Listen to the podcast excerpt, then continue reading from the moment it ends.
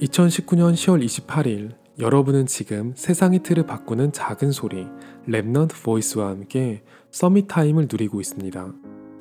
우리 Remnant Voice의 컨텐츠 중에서 여러분이 가장 많은 호응을 보내주신 영상이 무엇인지 아시나요? 바로 한 달 전에 특집 방송으로 만들었던 237의 여정 영상이었어요. 무려 138분짜리 영상 안에 237개 나라를 모두 담는 원초적인 기획이었는데 태영아와 본다는 부모들도 많이 계시더라고요. 제가 그 영상을 만들었을 때 가장 마음에 담겼던 부분이 바로 다민족과 TCK였어요. 몇몇 국가들은 기독교라는 종교를 들고 들어가면 안 되는 국가들도 있는데 그 국가의 국민들은 선교가 가능한 지역으로 흩어져 있는 거예요. 앉은 자리에서 가장 현실적으로 237개 나라를 두고 기도할 수 있는 방법은 다민족과 TCK겠구나 싶었어요. 우리가 흔히 생각할 수 있는 TCK의 기능이라면 언어가 있겠죠. 그런데 사실 많은 TCK들은 자신이 여러 개의 언어를 구사한다는 사실을 모르는 상태로 언어를 습득한다고 해요.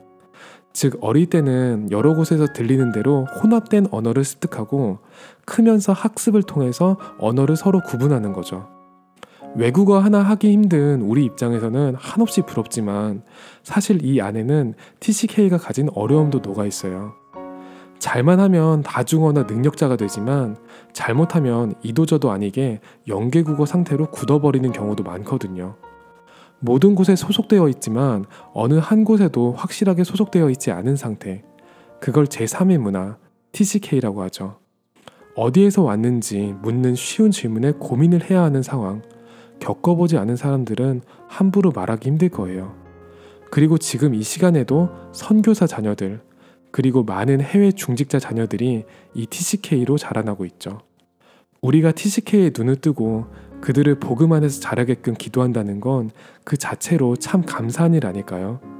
지금 시대의 TCK는 결코 남의 이야기가 아니거든요. 그들에게 천국 시민권을 주는 것이 바로 237의 여정이겠죠. 오늘이 여러분에게 최고의 Summit Time이 되기를 기도합니다. 여러분은 지금 세상의 틀을 바꾸는 작은 소리 Remnant Voice와 함께하고 있습니다.